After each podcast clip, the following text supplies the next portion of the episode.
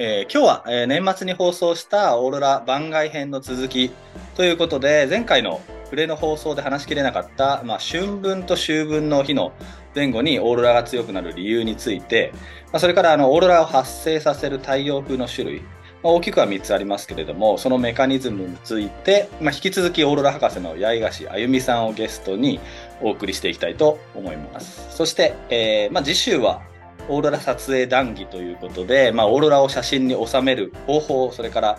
まあ、撮影してそそれをどう表現するのかとかみたいなね、まあ、そういった話までしていければいいなと思ってます。なので、まあ、今週と来週は中島と八重樫さんの対談編みたいな感じでお送りしたいと思いますので、八重樫さんよろしくお願いします。はい、よろしくお願いします。というかもうなんか準レギュラー風になる勢いだと思うんですけども。全然、あの、させていただいて。で、あの、あの台本にないのをいきなりぶち込んでいきたいと思いますが、あの、片岡隆法先生が書いた本で、この中に八重樫さんが出てくるんですよね、なんと。なんと読んでると 八重樫あゆみさんがって書いてあって、で、なんか、これ言っていいのかな？なんか片岡隆法先生が実は予想してなかったのに、C、AMCCD カメラをアラスカの北極圏の方に勢い余って持ってったって書いてある。そうですね。これどういうことですか？この時、えっと、東北大の先生方と、いはいまあ、学生私で、はい一応チームを組んでたというか、えフリッカリングオーロラの観測に行きましょうみたいな話が出てたんですけど、で、そこで、なんか学会かどこかでその片岡先生と出会って、で、片岡先生にそのフリッカリングオーロラの観測の話をしたところ、あ、ぜひジョインしたいみたいなことになって、で、一緒のまあチームになったんですけあどあ、、そうなんだ。そうです。あで、なんか浅村さんという方も、えっ、と、JAXA の先生だったかな。浅村さんという方もすごくなんか機械のところとかプログラミングのところとかすごく手伝ってくれた先生がいらして、で最初はポーカーフラットで観測をしようみたいな話をしてたんです、うん、なんですけど2009年の冬ってすごく太陽が弱い。弱い時期で低迷期だったので、まあ、できるだけ北に行こうっていう話になって、うんこれ前回なんかちょっとと話しましたよね話し。たね、少しね。そう、それで、まず一番北に行けそうなところで、じゃあトゥーリックフィールドステーションっていうものがあるよね、みたはいいな。。で、それは UAF のあのアラスカ大学が所有してるところだから、まあ行けなくはないってことになって、でもすごいやっぱり偏僻なところなんで、あの道はつながってますけど、車でね、フェアバンクスから7時間ぐらい ?8 時間、もうちょっとかな？うんで、初めて運転する人たちばっかりじゃないですか、日本から行って。しかも冬にね。そうそう。で、途中でね、あの、携帯の電波とかも途切れる場所もあるし、危険だよね、みたいな話も出つつ、でも一番のそのきっかけになったのが、その浅村さんの言葉だったんですよね、私が覚えてる限り。行けるんだったら、行ったらいいじゃん、みたいな。なんで行かないのみたくなって、おう。ですよね、みたいな。もうなんか、だまあもう鶴の一声みたいなのをやれやれるかやれないかじゃないんだ、やるんだみたいな。で、浅村さんの一声で、私も、まあ、突撃隊長じゃないですけど、まあ面白そうだなっていう気持ちが勝り、まあ行きましょうみたいな。それ意外とだからこうやって突撃隊長っていう名前がつくってことは結構引っ張ってったんじゃない？いや、そうでもないですよ。だって私、ね、一人で運転できないし。時学生でしょ？でも。はい。えいや、でも楽しそうだなっていう気持ちはありましたよねまあ電気ないし、水道ないみたいな。だからそういう八重樫さんの言動を見てその先生片岡先生はうん突撃隊長名付け名付けたっていうかもうでもこの本だけで書いてあるだけで突撃隊長の八重樫さんっていうあだ名になっていや、あだ名になってたわけじゃないですよ。キャラクターがなんか違いますよ。あそうなん違いますけど、まあ、後先考えず結構、やりましょうよみたいに言うキャラだったかもしれない。なるほど でもなんか別におじけづかないで行ったっていうのは確かですけどね。すごいなやっぱそこはでもそれまでも一回私ブルックスに行ってたんで、ブルックス山脈はいはい、はい、で、あの、写真家の方とそうです、そうです、はいはい中垣さんと一緒にブルックス山脈に行ってた経験があったから言えたかもしれないですあかね。まあ、なんとなくあの、ま、道を一本進んでいくんだなみたいな。いやでもそれだけだけどね。ず っとひたすらね北へ北へ行くんですけどね。で、えー実はボヤージュ初の対面収録ということで、まあ、いつも僕らって、アコちゃんとニーベさんと、あの、ズームを使ってね、収録してるんですけど、対面収録ってなると、やっぱりね、すごい話がしやすい、実は。もう本当に、あの、なんだろう、タイムラグがなくて、そね、そのままやり取りできるので、多分編集がめちゃくちゃ楽になると思いますけど。なんか表情もリアルタイムで見えて。そうそうそう。だから話が多分、なんだろう、マッチしていくっていうか、うん結構こう話が一つに向かっていきやすいっていうのはあると思いますけど。いいですね。で今日はあのアラスカ州フェアバンクスより皆さんにオーロラの真実をお届けしてまいりますということで、まあ、今回少しあの音声が、あ前回ね、前回少し音声がよろしくなくて申し訳なかったんですけど、これはあの、あの、八重さんの方じゃなくて僕らの方の多分問題だったんで、今日はあの、ワイドに集音するマイクを使って収録しておりますので、まあ、八重さん的にはもう好きなだけ、あの、大声、高音、いくらでも出してもらって、大丈夫なやつですから。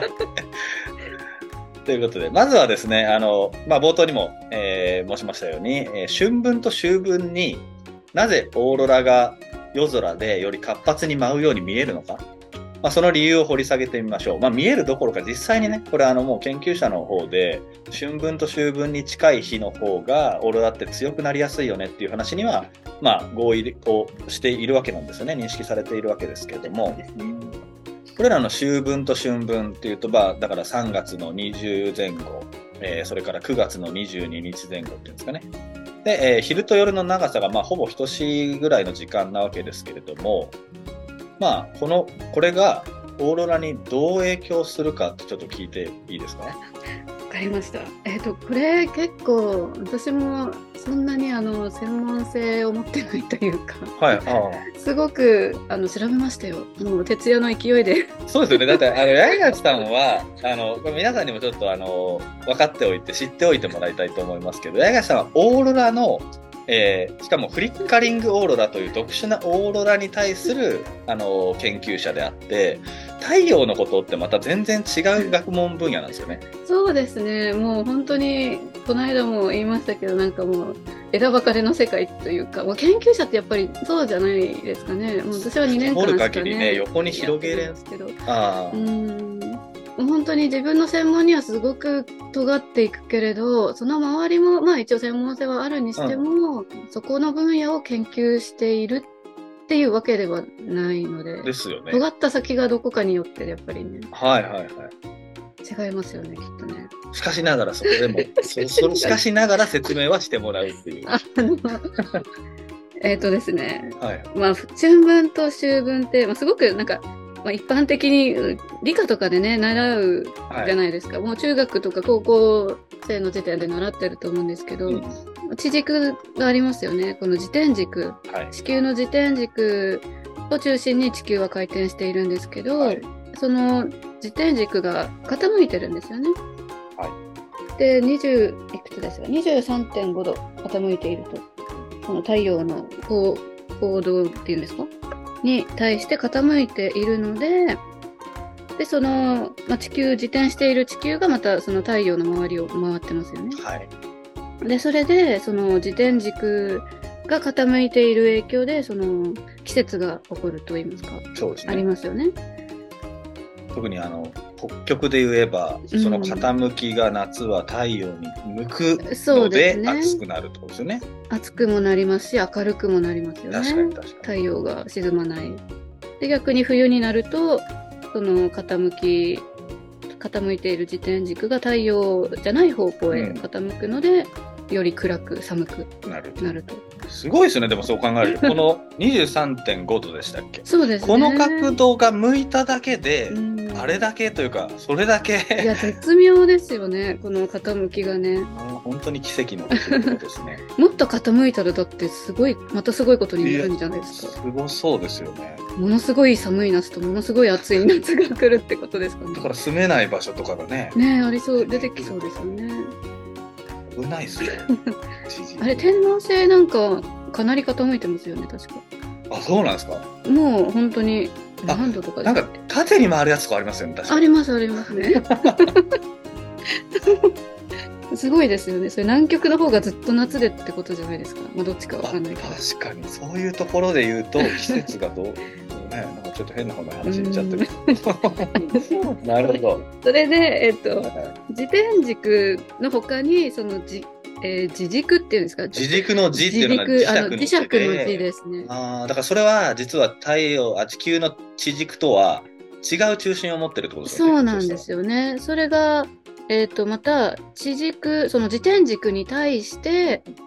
これも11度ぐらいの傾きを持っている。そしたら。おなので、まあ、地球は自転軸を中心に回ってるんですけど、この自軸も、その自転軸の周りをこう回なっている。るほどね。知らなかった。いや、これ難しいんですよ。いや、で、それで、えっと、その春分と秋分のあたりは、一日のうちで、その、自軸が、うんこれなんかパソコン上とかでね、なんかはい 3D の映像ソフトとかで見たらすごいわかりやすいと思うんですけど。で、なんか多分、この図だと、X 軸方向にこの3って書いてあるんで、ここに太陽があって、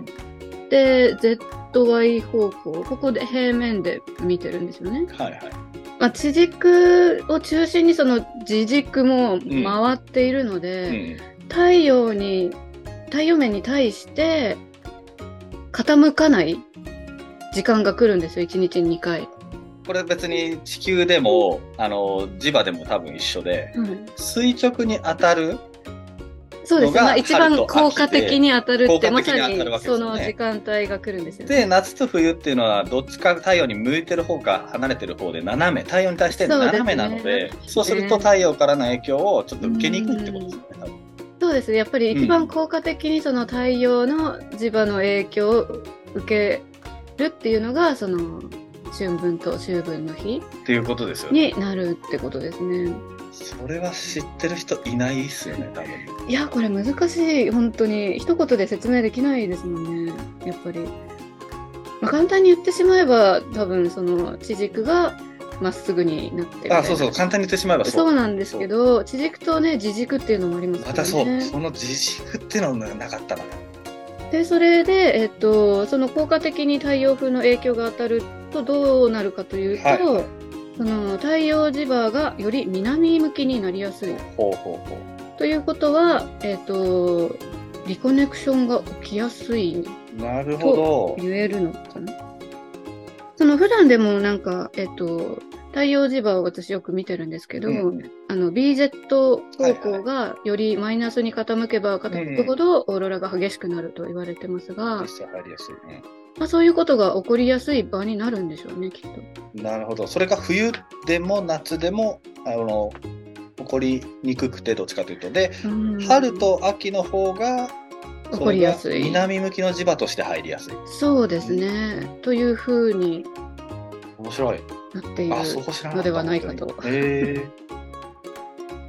今の理由が、えっと、何効果でしたっけ？えーラッセル・マクフェロン効果と呼ばれているものですね。ラッセル・マクフェロン効果。かっこいいな、名前が。うんだからこれだから地軸、地球の地地軸が関係しているし、まあ、これちょっと補足的にですけれども、あの、まあ、磁場も言ってしまえば、えっ、と、赤道に磁場の中心が来るなんてことは絶対になくて、まあ、これがあのダイナモ効果って言われてるらしいんですけど、結局磁場も何で作り出されてるかっていうのを見てみると、その地軸がやっぱり地球に軸があって、それをに回転してるわけですが、その地球の中掘っていくと、マントルを越えた先に外核というところがあって、ここに鉄とニッケルだったかな。まあ、それが液体として回ってると。で、それが回ってるのが実は地地球の自転にすごい影響を受けていて、うん同じ方向に同じようにやっぱり中で滞留してるそうなんですよね。で、それの関係で磁場が、あの、地軸、まあもちろん地軸の中心、地理的な北極から地北極と呼ばれる地、まあ地磁気圏の北極、えー北極点みたいなのってちょっとずれてると思うんですけど、グリーンランドあたりにあると思うんですけど、まあ、それが結局北極の方にあるのっていうのはやっぱり地軸の回転、地球の回転の影響を大きく受けてるかららしいんですよね。まあ、いずれにしても今、八木さんの話にあったように、ラッセル・マクフェロン効果っていうのは、その地軸が関係してるし、まあ、あと自軸が関係している2つの軸が関係していますが両方とも基本的にはやっぱり、まあ、北極星の方を中心にというか基本同じ方々同軸方向で回ってるというか同軸方向を中心にあるっていう、イメージだったと思いますけれども。このラッセル・マクフェロン効果ってこのラッセルさんとマクフェロンさんっていう2人の方が出した論文に基づいてこうやって呼ばれてるんですけど、はいはい、これは確か1970年代ぐらいの論文だったと思うんですよね。はいはい、でなんかちょっと調べたところ2006年ぐらいにもまたなんか似たような多分この理論をもとにまたいろいろな方が研究されてると思うんですけど、うん、2006年の論文また別の方が出された論文でそのやっぱりリコネクションの起きやすさに言及している論文もありましたね。えー、あそうなんかちらっと僕も見たことありますね。磁気リコネクションが起こりやすいっていう。そうやっぱりそうですね。そのやっぱりこの効果的に太陽風の影響を受けるというところで、うん、双方向でやっぱり北極の方と南極の方とでこう磁場があって、その傾きがない方がよりどちらもなんていう同じぐらいの影響でそうか北と南そっかそっかそっか。同じぐらいだから北と南が平等になると、うん、それがつながりやすいんだまた。そうどちらにもこうああそれはイメージできる。ことによってはいはいはいはい。まあ上上下というか南北どちらもこうパカッと開くのかななるほどね。なるほどねっていう声がリスナーの方から上がってるとは思えないんですけど。まあ必要なければカットで、ね、いやいやいやいやこれは難しいもんだって。だって本読んだって正直一発でわからないからねこれ。いや難しいですよね。いやでもこういうこんなに難しいことが世の中にまだしかも分かってないことがいくらでもあるっていう面白さがありますよね。そうですね。ロマンの話です それでは前半はこの辺りで続きは後半。来週はオーロラが発生するメカニズムの太陽風について引き続き番外編でお話ししていければと思います。